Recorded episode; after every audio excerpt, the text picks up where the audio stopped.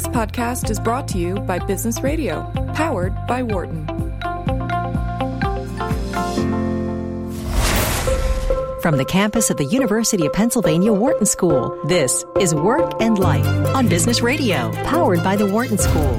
Here is Professor Stu Friedman.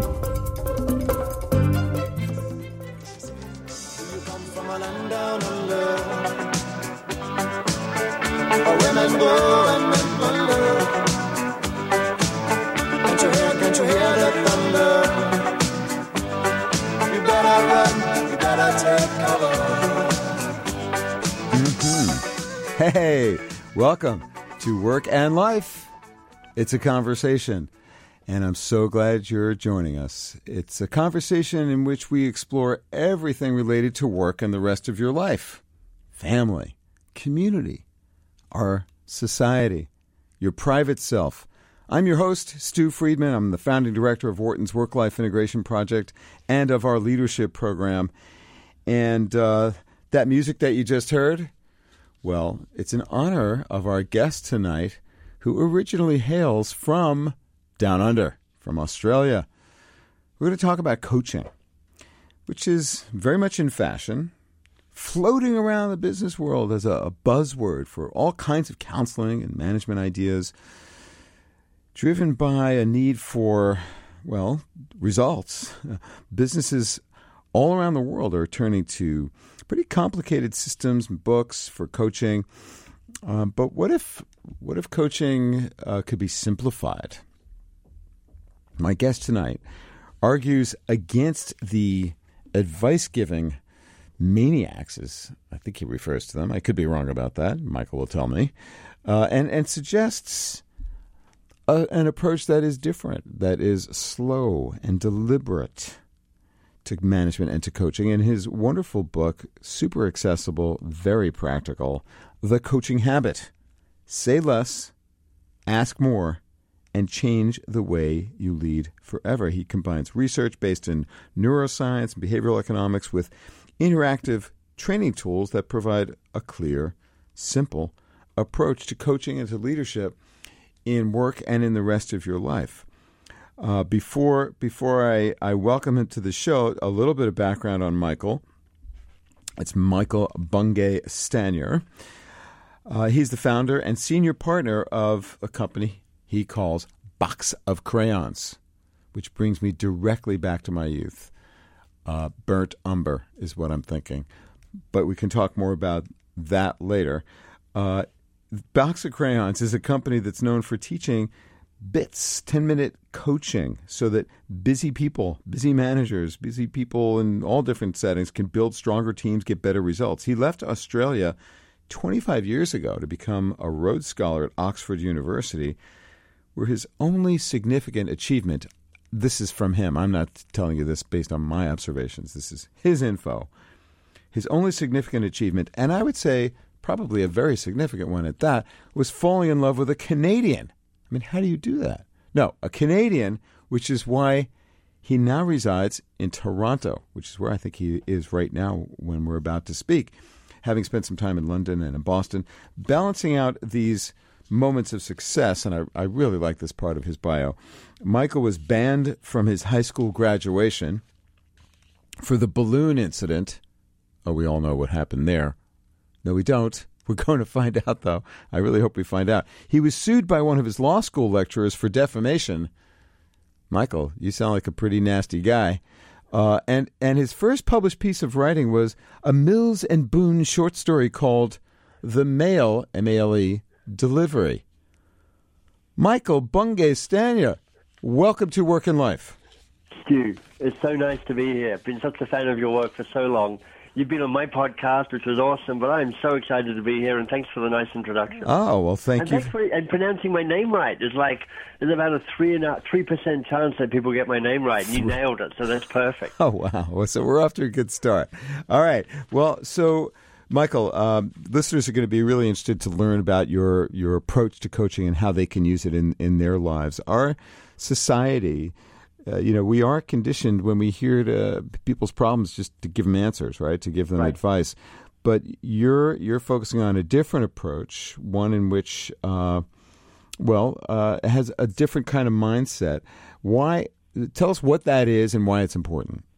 You know, the, the, the very simple to describe, but actually harder than you'd think to do behavior that I think really benefits everybody in the conversation is can you slow down the rush to give advice and move to action? And can you stay curious just a little bit longer? Mm-hmm.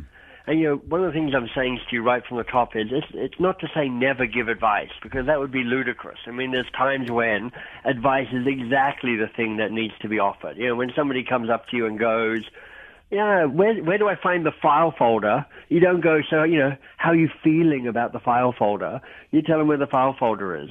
But as as people, we are wired to leap in, jump in, and offer ideas, solutions, and action. In part because we've had a lifetime of being encouraged to be the person who has the answer. Mm. You know, you get the A at school, you get the A at university, you try and be the subject matter expert in your work, all of that. And at a certain point when the, the knowledge runs out and curiosity can actually play a more powerful role. And that's, that's the simple thing I'm advocating.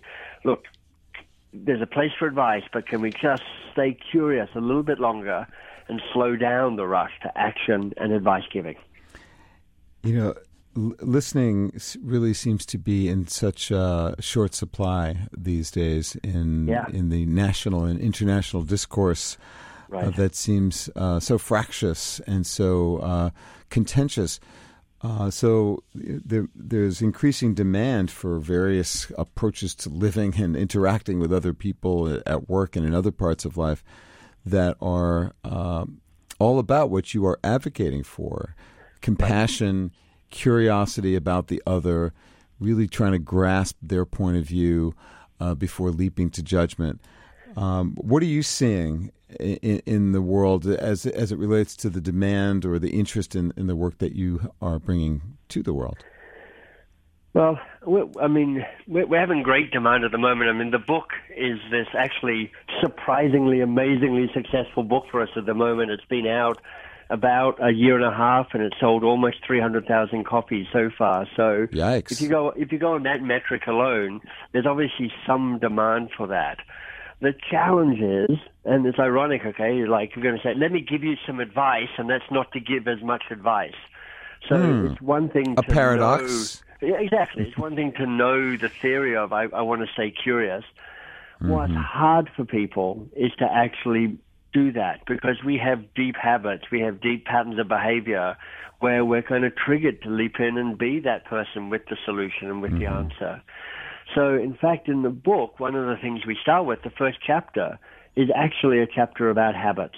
Now, I'm no, I'm not an mm-hmm. original researcher on habits, but I certainly feel like I stand on the shoulder of some giants like Charles Duhigg, who wrote The Power of Habit, and B.J. Fogg, who wrote, has got a great website called tinyhabits.com, and Leo Babauta and others. And just going, look, if you start to understand habits, you start to understand that they're the building blocks of behavior change. Mm-hmm. And if you buy into this conversation that we're having, that actually it's a powerful human act to stay curious a little bit longer, because I love the way you put it, Stu, which is this isn't just about becoming a more efficient, effective manager, although it will help with that.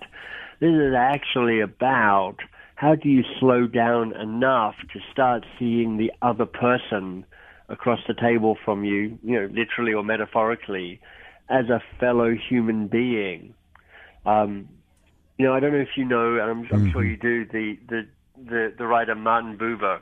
And I don't know his work particularly well, but he has a distinction that I love, and it's the difference between I, it, and I, thou. It's 2 mm-hmm. ways of describing a relationship. I, it is when it's you and a kind of objectified other person or other thing. Mm-hmm. And I thou is actually when you're able to see them as another fully present human being.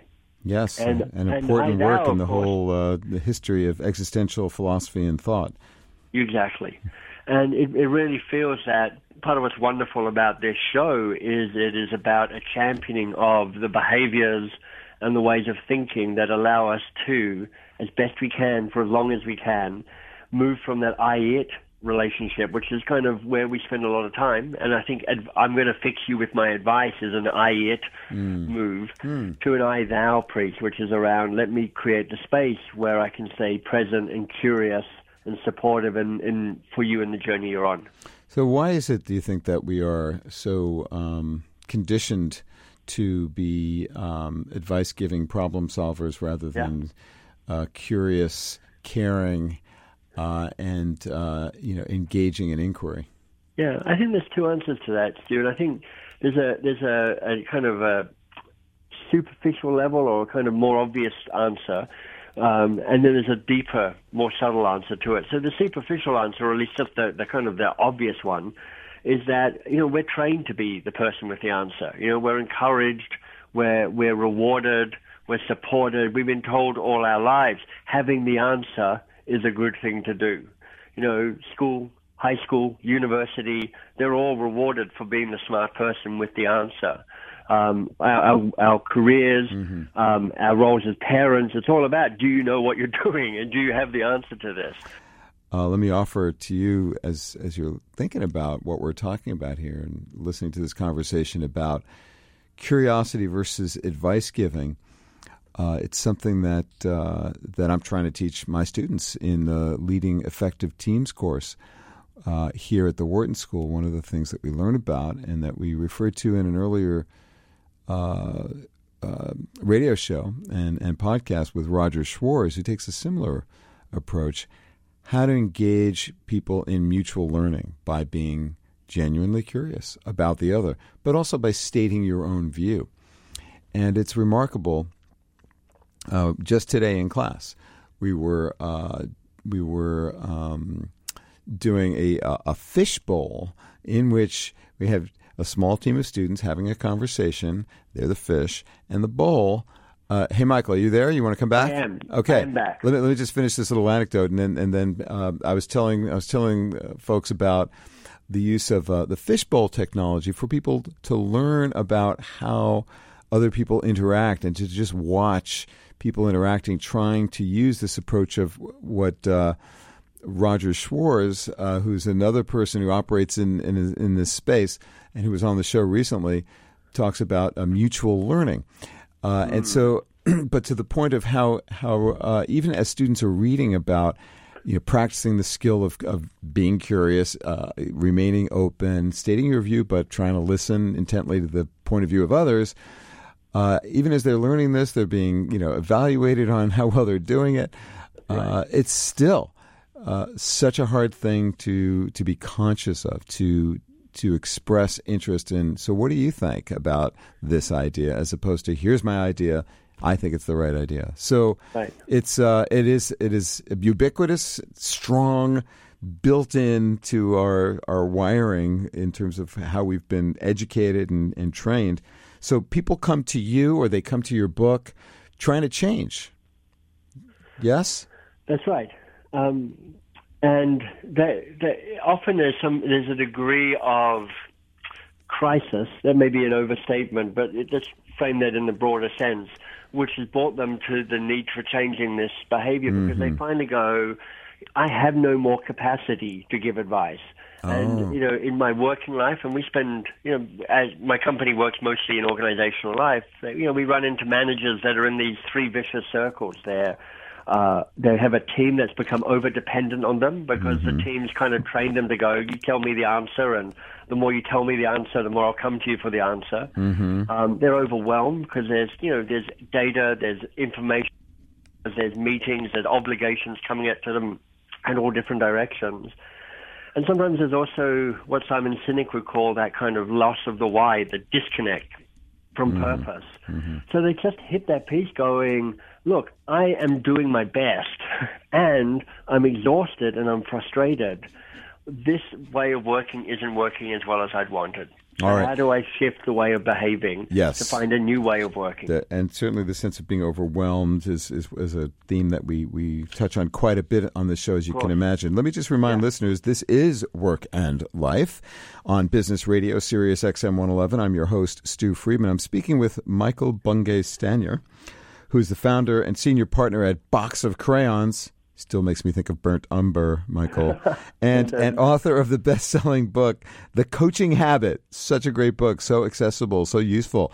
If you've got a question about coaching and about uh, learning how to ask questions rather than give advice and how that can liberate you, uh, give us a call. The number is 844 Wharton.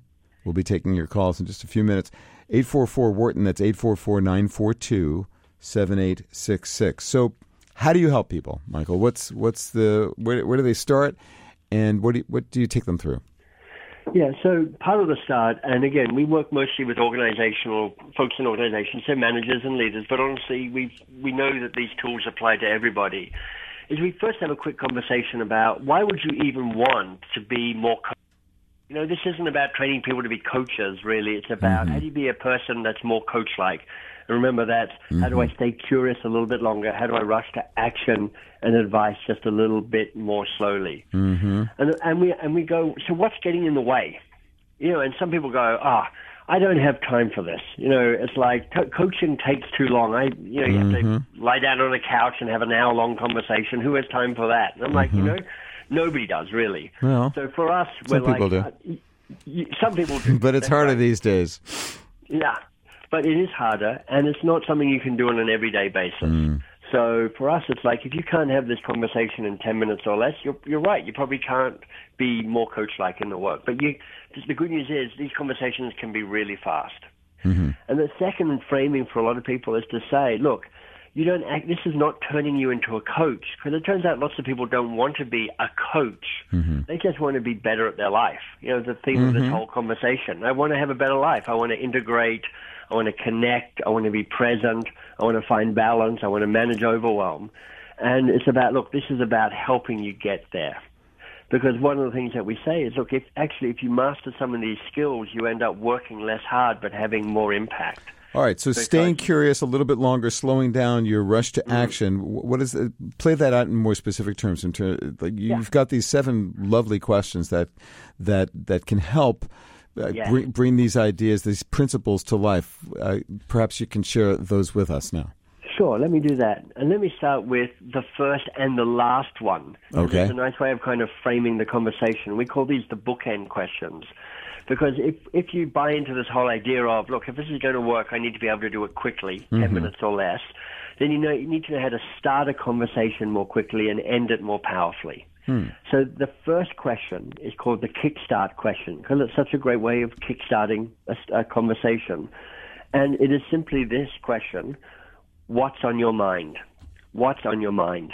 Hmm. And here's Stu why I think it works so well. The first thing is it is an open question. It says to that other person, hey, you get to choose where this conversation goes. You get to choose what we talk about. So it mm-hmm. gives them control and autonomy, all that good stuff.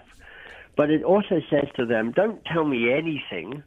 Tell me the thing that you're worried about or mm-hmm. excited about mm-hmm. or waking up at four o'clock in the morning about or feeling stuck about.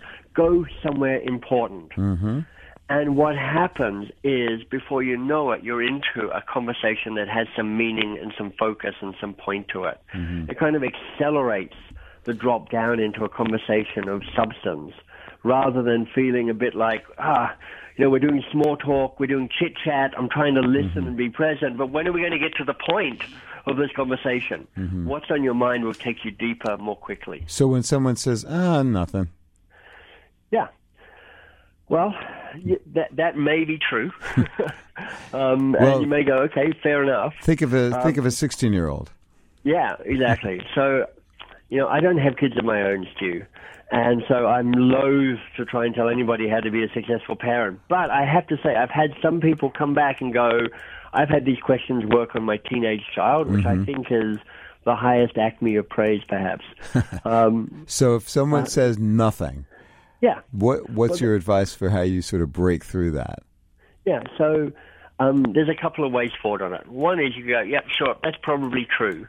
But if there was something on your mind, what might it be? Mm-hmm. So there's a kind of cunning way of kind of getting to re-answer the question, going, okay, I, that's sure. But take a guess. If you had to guess what might be on your mind, what might be there? Yeah, I could see how that would open it up. There- Um, Yeah, is and, there another and one? There might be some alternatives, which is like, okay, if there's nothing on your mind, wh- what's the most useful place for us to start this conversation? Mm-hmm. And often it's in the context of you know you're expecting a conversation with me or maybe this is our weekly one-to-one conversation or maybe there's somebody who's shown up and gone i'm in the kitchen with you i'm having a cup of coffee i'm looking worried or distressed you, mm-hmm. you know there's there's a conversation ripe to be had a great way to start is to go hey look I'm curious, what's on your mind? Mm-hmm. And before you know, you'll get in somewhere powerful. Yeah, it's wonderful. I mean, it really does. It's it's so inviting. So, what is the other end of the book end? Yeah. The, the, the ending powerfully. And this is particularly powerful, I think, or particularly useful in that organizational setting, because I think mm-hmm. the role of managers and leaders most effective is when they are teachers. They're teaching people, helping them learn. But you've got to realize, and Stu, you and I both learned this the hard way, people don't really learn when you tell them stuff. it goes oh. in one ear, pretty much goes out the No, the, the cardinal rule in my classroom is the more I speak, the worse things go. Exactly. I love that. I love that. I'm going to come back to that in just a second. All right. People people don't even even learn when they do stuff. I mean, there's a bit more there, but not a whole lot. Mm-hmm. People learn when they have a moment to reflect on what just happened. Mm-hmm. And creating that little learning moment as a piece of reflection is actually when the new neural pathways happen, when the aha moments happen. So for me, the, the, the learning question, the final question in the book, the second bookend question, is this question or a variation of it. What was most useful or what was most valuable here for you? Mm-hmm. So you can imagine, Stu, in your classroom as they leave, it's like, like before you leave, I want you to write down what was most useful and most valuable about what you learned here today. I, have been doing this for thirty years. I mean, I do this all the time. This is yeah. this is a, a, natural pathway for, for me, and it's it's always uh, worked well because you're giving people you know the authority to yes. determine what it is that mattered to them and it also yeah. frames it as something you know positive like okay they've got to dig and find what was Brilliant. indeed useful it's not like so what'd you think you're not asking them to evaluate you're asking them to derive meaning and value you got it. I mean, you said that much more eloquently than I could ever say it. Oh, no, I didn't, I didn't mean to. to no, to, I loved it. it. It was beautifully said. The, the other, what, what else is nice about it is, I loved your point, and it's often missed that by asking that question, you mm-hmm. remind them that just had a valuable experience, mm-hmm. and they might otherwise miss it. Right. Um, but also, if you then listen to their answer, uh, you know, you go around the room and ask, you know, what was most useful or valuable. What happens for you is you get feedback about what's working. So you get to refine your approach, your, you know, your content that you're sharing or your style of teaching, whatever it might be. Um, and we found that this is just such a powerful way because so often in a conversation, you know, you're on one side of it and you just go, I was legendary in this conversation. Pearls of wisdom dropped from my lips. Nuggets of gold fell from the sky. It was amazing. And the other person walks away going, I have no idea what that was about.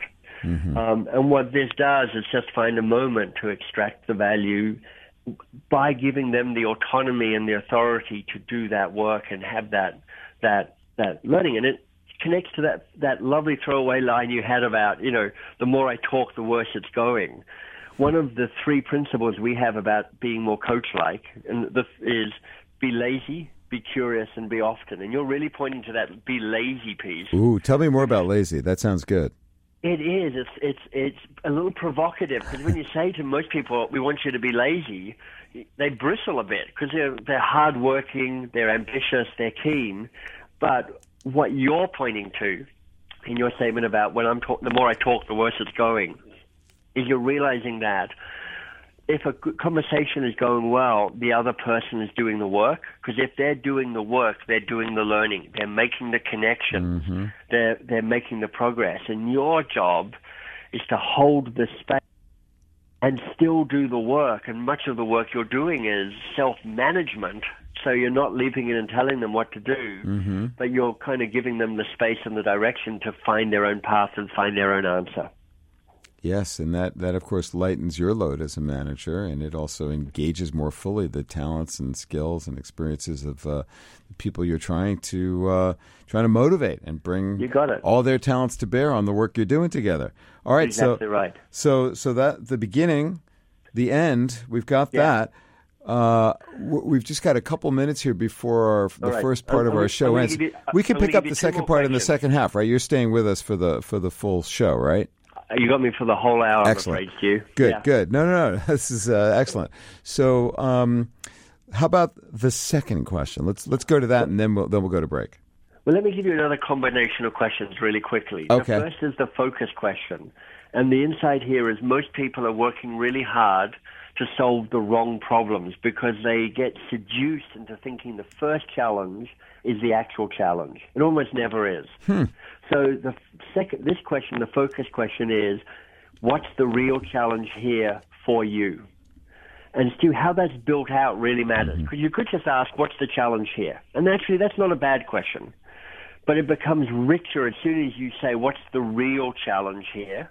Because now you're mm. saying, hey, there's more than one thing going on. So what's, the, you know, figure it out. What's the real challenge? Mm-hmm. And it becomes even more powerful when you add for you mm-hmm. onto the end of it. What's the real challenge here for you? Because then the spotlight turns from the challenge to the person who's struggling with the challenge. And it becomes more personal and the learning becomes deeper. I can see now- that. That question becomes all the more powerful when you add what we call the best coaching question in the world. Uh oh. The best coaching. Hold I on. know, Drum like- roll. Drum roll. Uh, exactly. Drum roll, please.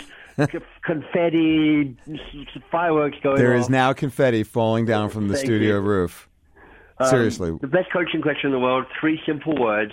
And what else? And what else? And Stu, because it's so hmm. powerful, because it goes with the knowledge that the first answer is never their only answer, mm-hmm. and it's rarely their best answer. And mm-hmm. also, it's a self-management tool, right? This is what's helping you stay curious. So we teach a little script in one of our classes, and it, and the script goes like this. Okay, so what's the real challenge here for you? Okay, what else is a challenge here for you? And what else is a challenge here for you? And then you lean a little closer and you go, okay, so what's the real challenge here for you? Hmm. And what you find in three minutes is people have a deepen the conversation and it shifts a little bit sideways and they find quite often a quite a revelatory aha moment because they've just taken a little bit more time to actually spend time being curious about what that real challenge might be. Mm-hmm, mm-hmm. Yeah, and you're giving them the uh, the uh, freedom to to pursue the the layers below, which are often uh, the ones that that are driving so much of what's on the surface. That's right. So, And- well, go ahead, finish your thought, please. I was going to say, so, and here's what people find. When you ask it for the second time, so what's the real challenge here for you? It's almost always different from the answer they gave the first time you asked that same question. And that's important for two reasons. First of all, it means that if you'd been busy solving that first challenge, you'd be solving the wrong problem. Hmm. And then when you add to that that, you know, in general, people's advice isn't nearly as good as they think it is, now you're basically offering up slightly crappy advice to solve the wrong problem, and you realize that you're really wasting everybody's time. Hey, before we go to the break and and and learn more about this this uh, very facile, very easy to use coaching methodology and, and how people can use it, uh, tell me the balloon incident. So um, yeah, really quickly. My, at high school, my headmaster been headmaster for 30 years. The class, graduating class, the year beforehand caused havoc. They'd let sheep into the, the, the main courtyard. They'd written rude words and weed killer that appeared six months later. They filled the locks with glue. It was a disaster. So we were told as the, the final graduating class for this headmaster, you know, do anything, anything at all, and, and chaos will reign. Anyway, so I came up with this idea that we would just fill our chapel with helium balloons.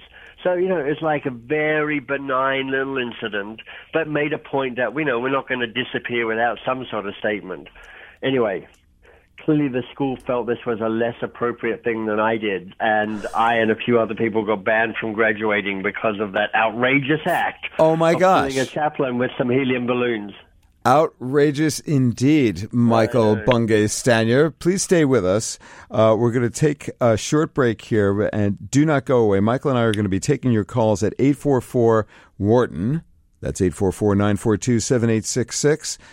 And I'm really curious to know from you, as you're listening, uh, what your questions are about how to be more effective at staying curious a little longer and how you can bring that idea into your own life and your own work. The number again, 844 942 7866. I'm Stu Friedman, and this is Work and Life on Business Radio, Sirius XM 111. You're listening to Work and Life on Business Radio, powered by the Wharton School. Here again is Professor Stew Friedman.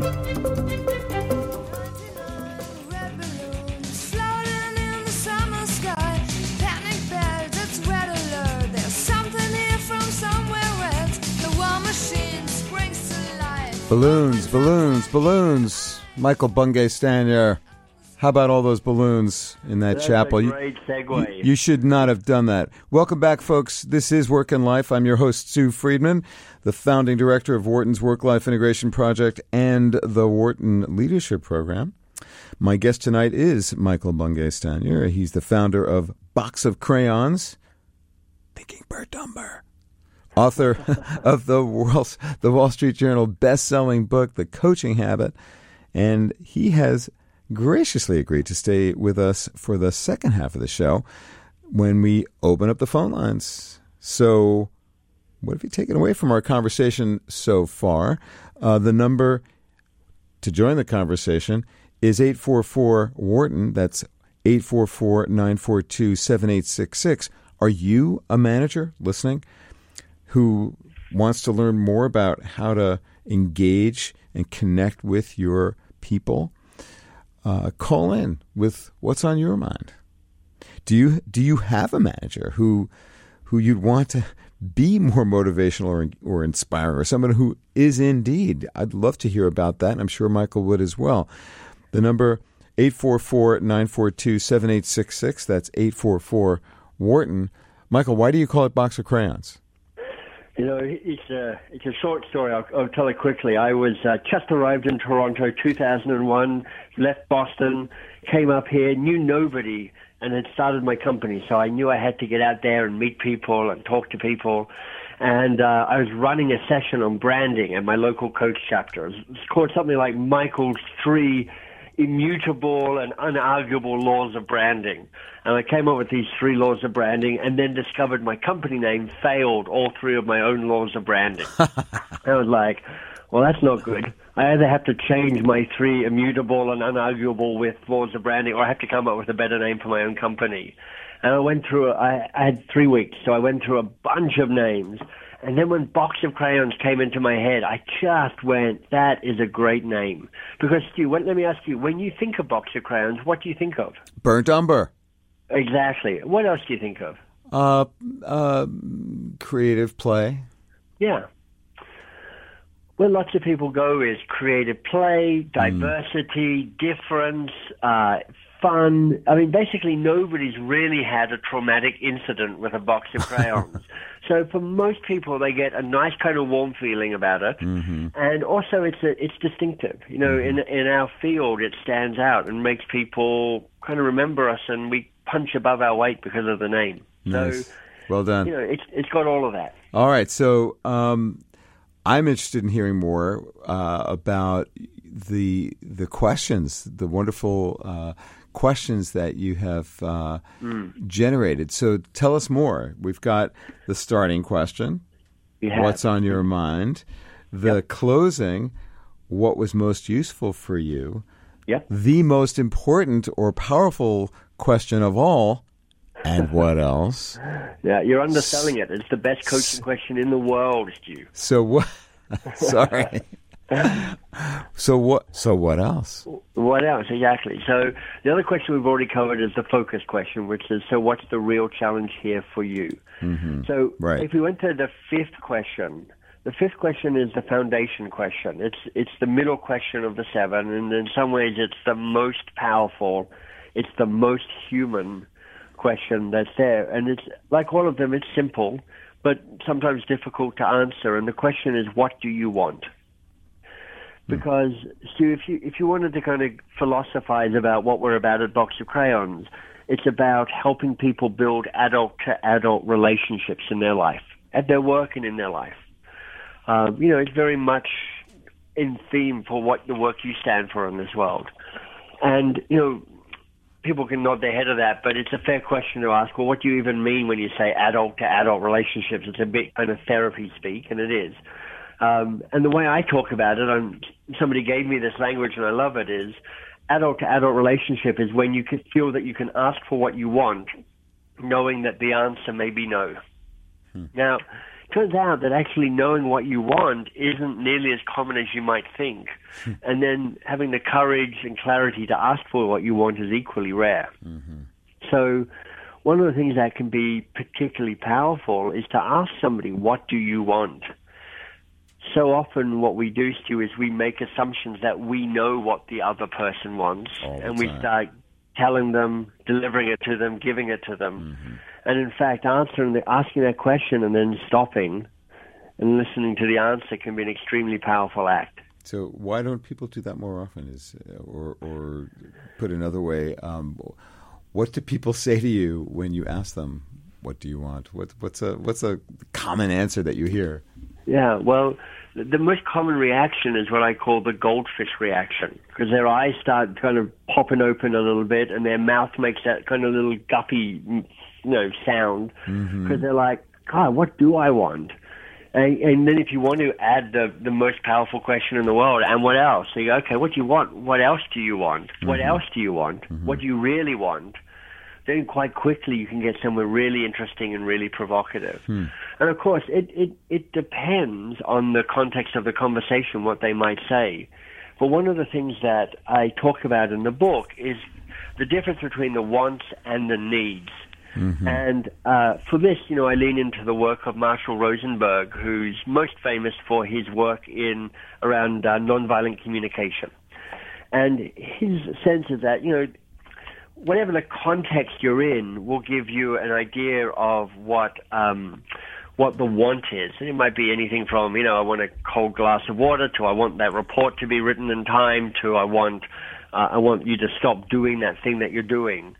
But underneath the wants are what he points to are kind of I think there are about nine very basic human needs. And that's a really powerful place to go because if you get clear on what those deeper needs are, you can really show up in that I thou type of conversation we talked about early. So, mm-hmm. you know, the needs are things like recreation or freedom or subsistence or protection or affection or understanding. And often behind that kind of more superficial level conversation is a quest for a deeper need. Hmm. Well, often people are reluctant to even acknowledge, as you say, what those deeper needs are, let alone reveal right. them. Right. So, so uh, I'm, I'm, sure you encounter all the time people who are either not aware of what those deeper needs are that they have, uh, yeah. or are unwilling to to disclose them. That's true, um, and uh, honestly, I think often the question, what do you want, and hearing what they want at that kind of immediate level is often fine. That's often a powerful act in and of itself. Mm-hmm. There's something, though, that if you're thinking to yourself, what are they saying that they want? And if I had to guess, knowing that people have some basic human drivers, what might be the deeper need underneath that? That allows you to listen at a deeper level and understand that other person at a deeper level. Um, they may not be able to say. In fact, most people wouldn't say, "Well, I, you know, I want you to finish that report." But what I'm really asking for under my deeper need is a sense of security because I'm worried about my job. Mm-hmm. Um, but if there's a sense that you go, this is why this person might be behaving like this, is they're anxious because they're feeling a lack of security, that mm. may allow you to present with more compassion to them, perhaps. Compassion, so important to be to really be mindful of uh, what what the other might be experiencing, what's what's really right. going on in their world. So, uh, have we have we covered the, the full range of the, the essential questions? Because I have some other questions about them, but I want to make sure we've got them all questions. out. Yes, we've got two other questions that are, that are part of the mix. So, the the question six and the question uh, question five and question six. So we'll do those really quickly. Question five is the lazy question.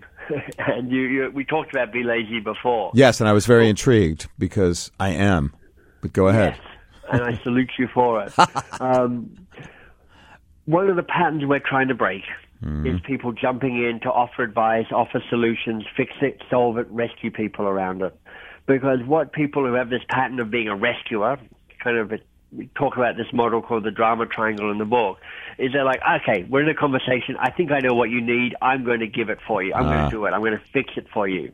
I see. And again, we're trying to slow that down. And so that question, how can I help, or what do you want from me, the lazy question, doesn't sound like it's a lazy question, but what it's doing is it's stopping you rushing into the assumption that you know what they want and start deliver it to them. Oh, so how can I help is the lazy question? Exactly. How can I help is a lazy question. That's ironic it is. because It is. because you're asking for like a task, right? Except you're not exactly assuming with- that you've got the answer Yeah. for them and taking that on.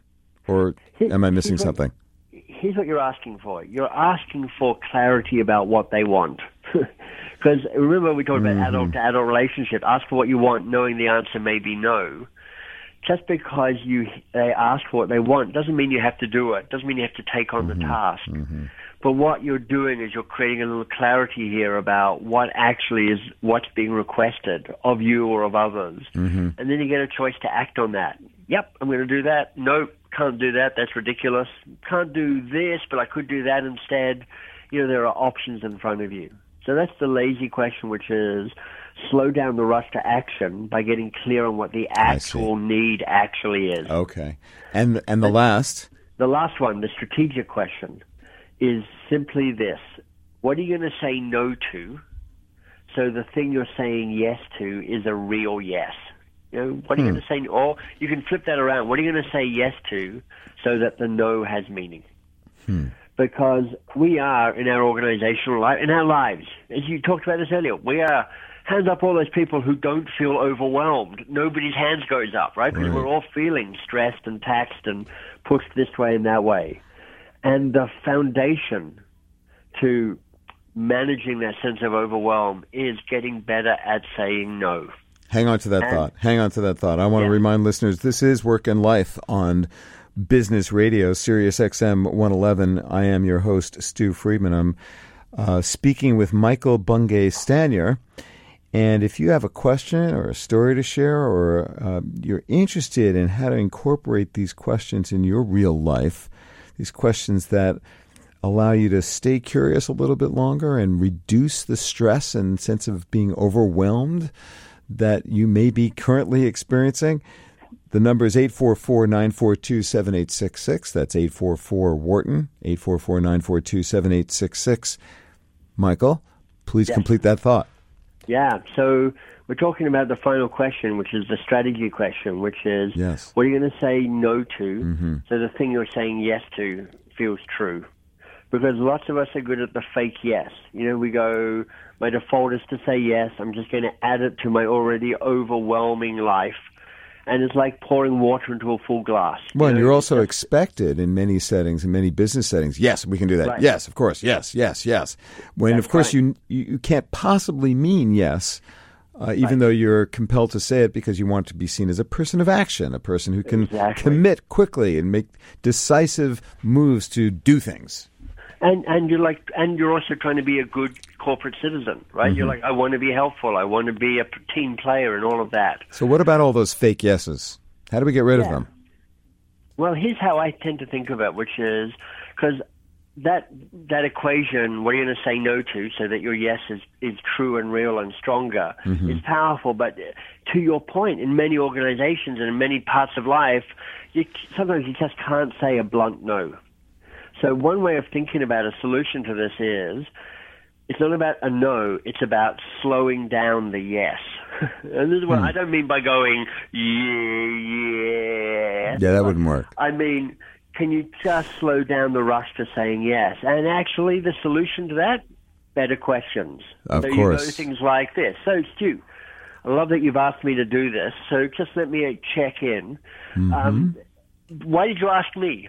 Was there something particularly that I can do that, that you're doing this? And when you say it's important, Mm-hmm. Why did is you it ask all me? Mm. equally important, or is some bits more or less important? Mm-hmm. And you know, did you ask Patricia? Because Patricia's fantastic at this sort of stuff, and I'm wondering if you asked her first, or where things are with that. And of course, is there anything you want me to stop doing so I can start doing that? Mm-hmm. And here's what happens when you ask questions like that.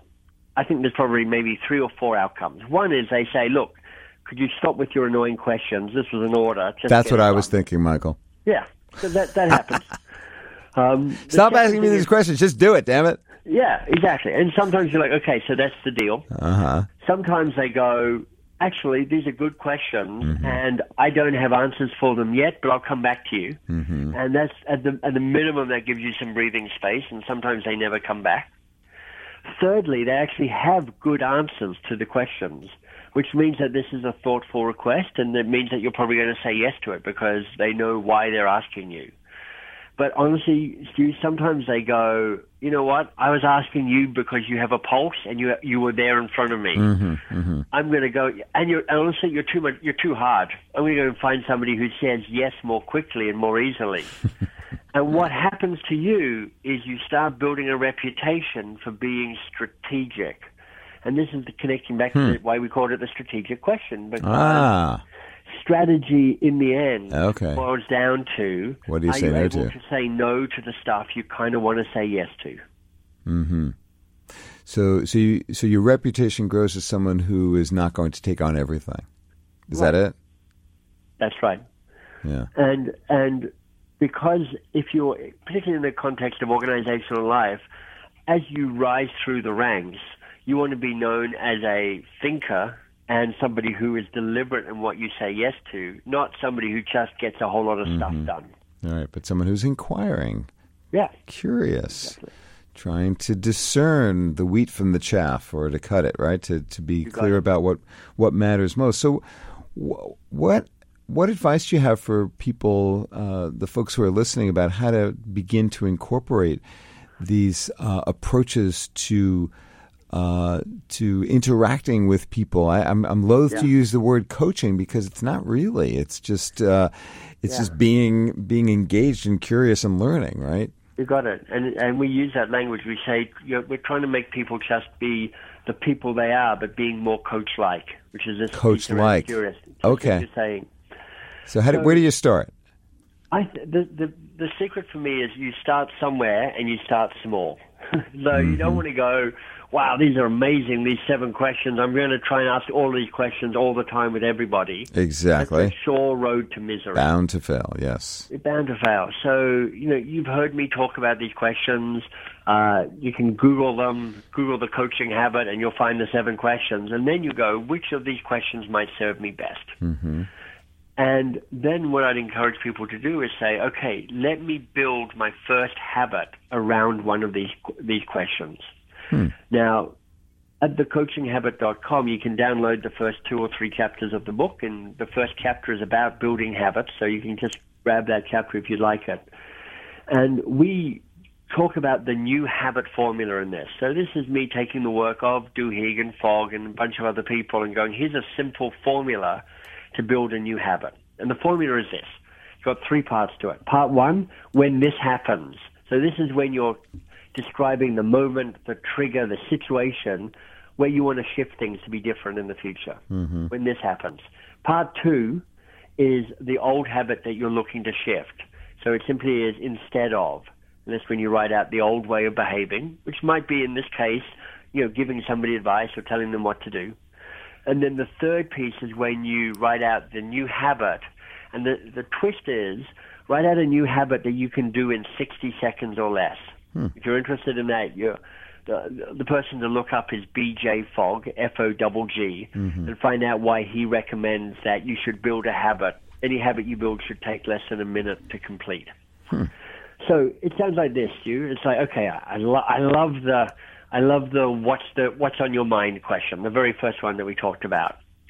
So it could sound like this: When I have my one-to-one meeting with Stew on Monday, uh, so that's the context, part one. Mm-hmm. Instead of saying, Stew, here's our usual agenda, let's just go through it. Mm-hmm. I will say, Stew, I know you've got a lot on your plate at the moment, so let's start somewhere that matters. What's on your mind? And you're like, great, I've got a specific moment, I've got a mm-hmm. specific person, I've got a specific question, I've got a habit that I'll either know whether I've done it or not, and then do it until you're like, okay, I've got this in my bones. What's the next question? What's the next situation that I might build a habit with? So it's mm-hmm. like, build it slowly, but build it deliberately, build it daily, and that's the best place to start. And and how do you build up from there? In the thirty seconds, what would you suggest to once you've once you've gotten Yeah. a little grip, a little traction, you see Yeah. the benefit, you want to grow grow it. Where do you go from there? You know, I think uh, for me, this is one of those things where it's like a dojo when you're learning a martial art, where you go back and you keep learning the basics, and you just become more nuanced and refined and subtle and elegant in the way that you do that. Yeah. Uh, what I would encourage people to do early on is to kind of lean into that and what else question. Because that's the question that elevates every other question. You know, it doesn't matter what your first question is, almost certainly you should be building a habit to say after they give me the first answer, instead of starting to give them advice, I will ask, great, what else? and great, what else? And that's going to just really take you up to the next level of being able to stay curious and to deepen the inquiry by using and what else. And what else? Well, that's a fitting note for us to conclude. I would suggest, Michael, thank you so much for being my guest tonight. How can listeners find out more about your wonderful book and the work you do at Box of Crayons? Thank you. Uh, look, if you're interested in the programs that we run with for organizations, boxofcrayons.com is the website. If you're interested in the book, you can you can get it on Amazon and all the bookstores, but you could go to thecoachinghabit.com. And like I say, there's a ton of free stuff people can download and stuff to listen to. So you're welcome to go and pillage that site as much as you'd like. Wonderful. Michael Bungay Stanier, thank you very much for joining us on Work and Life. It's been a real pleasure. Thank you for having me, Stew. And everyone who has listened to the show tonight, uh, thank you for joining us. If you have a question about something you might have heard on the show, you can email me at friedman at wharton.upenn.edu or our station, which is business radio at siriusxm.com. You can follow our show on Twitter at bizradio111. I'm at Stew Friedman on Twitter, S T E W. And you can find edited versions of selected shows as free podcasts at workandlifepodcast.com.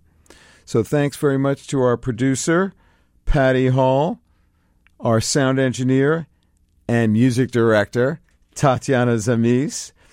I am Stew Friedman. Thank you again so much for listening to Work and Life on Business Radio, powered by the Wharton School, Sirius XM 111. For more insight from Business Radio, please visit businessradio.wharton.upenn.edu.